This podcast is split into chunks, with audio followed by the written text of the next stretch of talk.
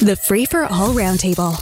Round one. And joining us on round one from Power Group Communications and host of The O Show, Laura Babcock. Along with that, a gentleman you hear on this radio station, we'll be hearing this afternoon. And he's one of the triangle of people that's filling the airways during the break. Mark Towhey is here, uh, host of The Rush today. Good morning, the uh, two of you, the triangle. Good, Good morning. morning. All right. Well, listen, we're going to start things off. Uh, I did want to get your thoughts, comments, perhaps memories. Uh, Pele has died. Uh, this is someone that is the soccer player, the legend, the icon on a worldwide basis. Um, this is this is an athlete that has gone beyond the sport. Mark. Yeah, to be honest, I'm not much of a soccer fan, but Pele is the name that always jumps to mind whenever I'm.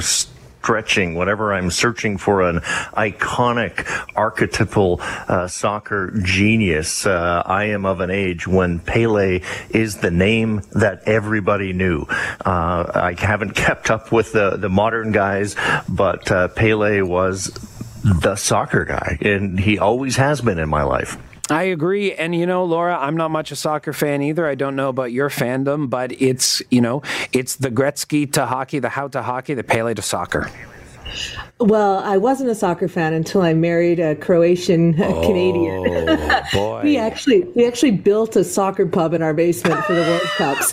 Um, so I have to tell you that he had me. He invited me to watch the Beautiful Game series of videos where I learned about Pele and Maradona and everything, so mm-hmm. I could mm-hmm. really understand the sport.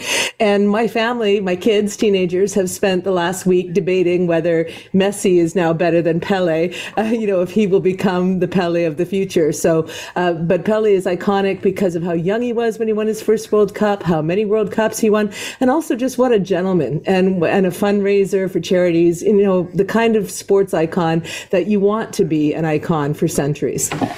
Well, Mark, you and I have spent a lot of time on this radio station over the past few days talking about travel, vacation, stranded people in different destinations, and bad airports. Now, Sunwing has canceled all flights out of Regina and Saskatoon until February the 3rd. Listen, I know Regina and Saskatoon aren't great places to spend winter, but if I had a flight on Sunwing at this time, I would kind of be happy my flight is canceled.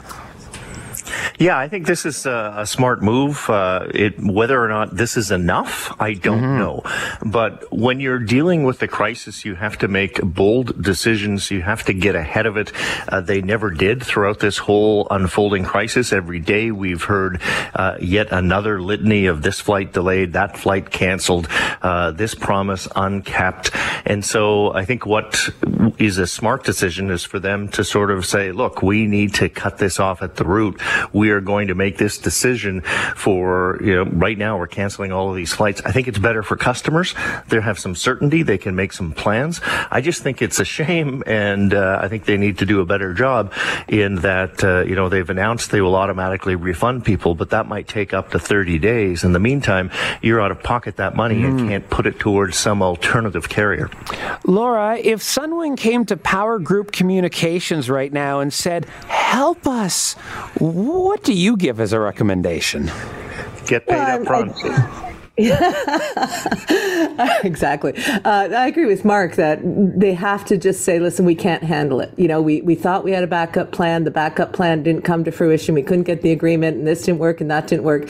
They're being honest that they have these operational problems and it doesn't look good, right? It doesn't look good on them as a company. But what would look worse is if they tried to do it and ended up stranding people or losing luggage or God forbid the stuff that we're seeing with Southwest Airlines in the U.S., mm. the kind of brand damage that may never be recovered from, right?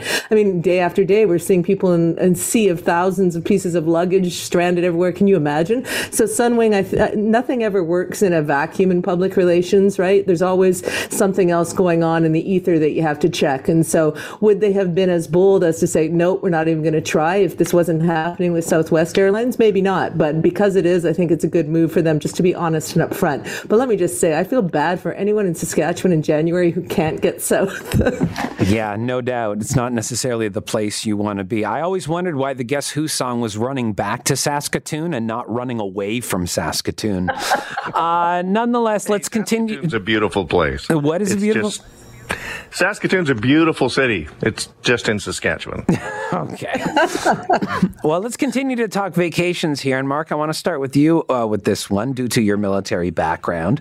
Uh, Justin Trudeau decides to vacation with his family in Jamaica amidst the state of emergency. Now, I am fully aware that there are security measures here that will make this vacation safe, but this is uh, this is not.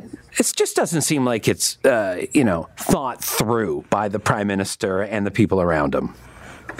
Yeah, this one's kind of a six of one, half a dozen of the other. I mean, the state of emergency, to be clear, is in Jamaica, not in Canada. Mm-hmm. So he's not running away from something here, although we've had, you know, issues with the winter storm. So, I mean, that's not a strike against him. I don't begrudge him taking Jamaica is a place where a lot of Canadians continue to go. Uh, I think for most Canadians, the state of emergency won't actually affect them. But uh, so I don't have a big problem with it. My only concern would be uh, knowing whether or not uh, this will increase the security costs for him. If they have to do something special to make sure that he stays safe, I mean, he always travels with a uh, small personal protective detail. They always do the pre-planning. If they have to do more of that or have more people or it costs the taxpayers more, then I would have a problem with it. Otherwise, I'm okay. Laura Babcock just seems like it's a recipe for headlines that don't bode very well for the prime minister. Yeah, except the only saving grace in this one is part of the first paragraph of the story is that it was it was actually approved this trip by the ethics commissioner, right? Mm-hmm, yes. He's had so many trips that have been problematic, whether he's been surfing when he shouldn't be, or whether he's been flying to an island by somebody he shouldn't be. Uh, so the fact that you know the only knock against this holiday for the prime minister is that he's in a country that's in turmoil. Uh, I don't think it's a big deal, and I'm sure he's safe. Uh, Laura, let's go with you on this one. Uh, hybrid work. Now, Mark and I uh, come in here. Granted, Mark's at home at this point, but we sit in studio and are still on location, even though we do have the ability to broadcast from home. But there are many employees employers that are very they're okay with the hybrid work environment so you're not necessarily coming in every day. Uh, this the hybrid seems like something that is here to stay and may be the best of both worlds uh, for employees I love it. And at the early on in the pandemic, uh, we had a lot of discussions about whether some of these pandemic measures were going to be permanent. And this is one that I thought would be because why not? You know, we have the technology, we have the ability to be productive anywhere, really. Uh, so why not be able to help families balance childcare or pet care or anything else uh, as long as they're getting the work done? You know, I've always been for results. I always work with clients. And when we start talking about workplace culture and communication, we always look at, you know, what about moving to more of a performance results based working culture? Less about nine to five supervision and more about actual productivity and, and reaching goals. Because people perform better when they feel valued, when they feel as though their concerns are being met, when they don't have to sort of uh, prioritize work over all the other things in life that are extremely important to them because, you know, then you get kind of tired and kind of disenfranchised. So I think it's good for retention. I think it's good for bringing people into the workplace. And I hope it's here to stay. What about the social aspect, Mark? I mean, you're at home for part of this time, not completely though, but the ability is there. And I, I mean, I know a couple people who only have to come into the office once or twice a month, never mind once or twice a week. Yeah, I don't like it, and uh, I think it will be here to stay for some, uh, probably more people than it should be here to stay, because I don't think it works very well in a lot of organizations, in a lot of tasks, uh, for all the same reasons that Laura just mentioned. I mean, if it helps you uh, balance uh, childcare responsibilities, well, that means then that you're not working. You're taking care of your kid for part of that time, which is fine, but I'm not that concerned about the technological ability of individuals to perform. What I'm concerned concerned about is the collective ability for a team to coalesce and to collaborate. And in jobs where that's required, where it's the team that is producing something, not just individual contributors, I think this can be an impediment. And I think we've seen that in government and its inability to function uh, during and after COVID because of remote work in many cases.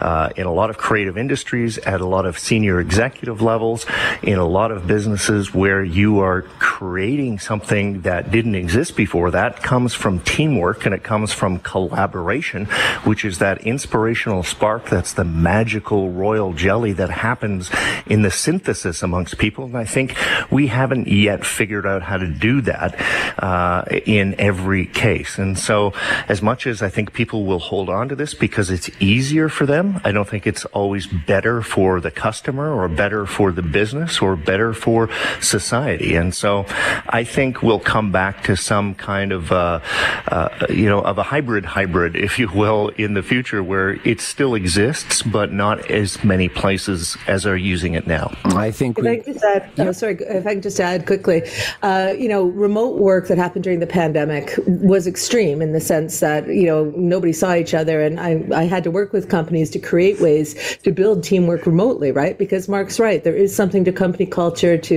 getting people together, especially when you want inspiration and to create new things. Uh, so I agree. Hybrid work though doesn't mean remote work. It means a balance of both. It means finding ways to get the team together, maybe more strategically than in the past, right? Maybe less meetings that seem to be time killers and more strategic meetings and trips and stuff like that to still have that bond. So you have to figure it out, and every industry is different. And that's why I say it has to be based on performance. If you can't perform with a hybrid work culture, then maybe it's not right for you. But I think a lot of employees want it 70%. Uh, let's end things off here with uh, a fun one, or maybe not a fun one, uh, if you are going out on New Year's and are being dragged out. Uh, but New Year's Eve is tomorrow night. Uh, it can be an expensive night. It can be amateur hour at the pub or club that you're at. Any exciting plans, Mark? Are you going to be on the air? Uh, no, I'm not going to be on the air. That's about as exciting as it gets for me. I've never been one to celebrate these kind of, oh my God, it's New Year's Eve. Oh my God, it's this Eve. It, to me, it's just a Saturday night, and I'll do what I normally do on a Saturday night, which sadly is nothing. All right, Laura? Ah! I'm the opposite of Mark in every way on this oh. one. Uh, I, I make it a big deal no matter what. I do a party with the kids. And then this year, we're going back to the last good dance party we went to before the pandemic, which is at a cool club in Hamilton called the Casbah. It's an 80s night. They play a lot of 80s and new wave tunes. It's a dress up. It's so much fun. So it kind of feels to me psychologically like a great way to kind of put the pandemic uh, isolation behind me and get back out there and dance. So that's what we're doing. You go ahead and rock the Casbah there, Laura. Thank you very much, Laura and Mark. Appreciate it. Catch the roundtable round one at 745, round two at 845. Weekday mornings on Moore in the Morning. News Talk 1010 Toronto.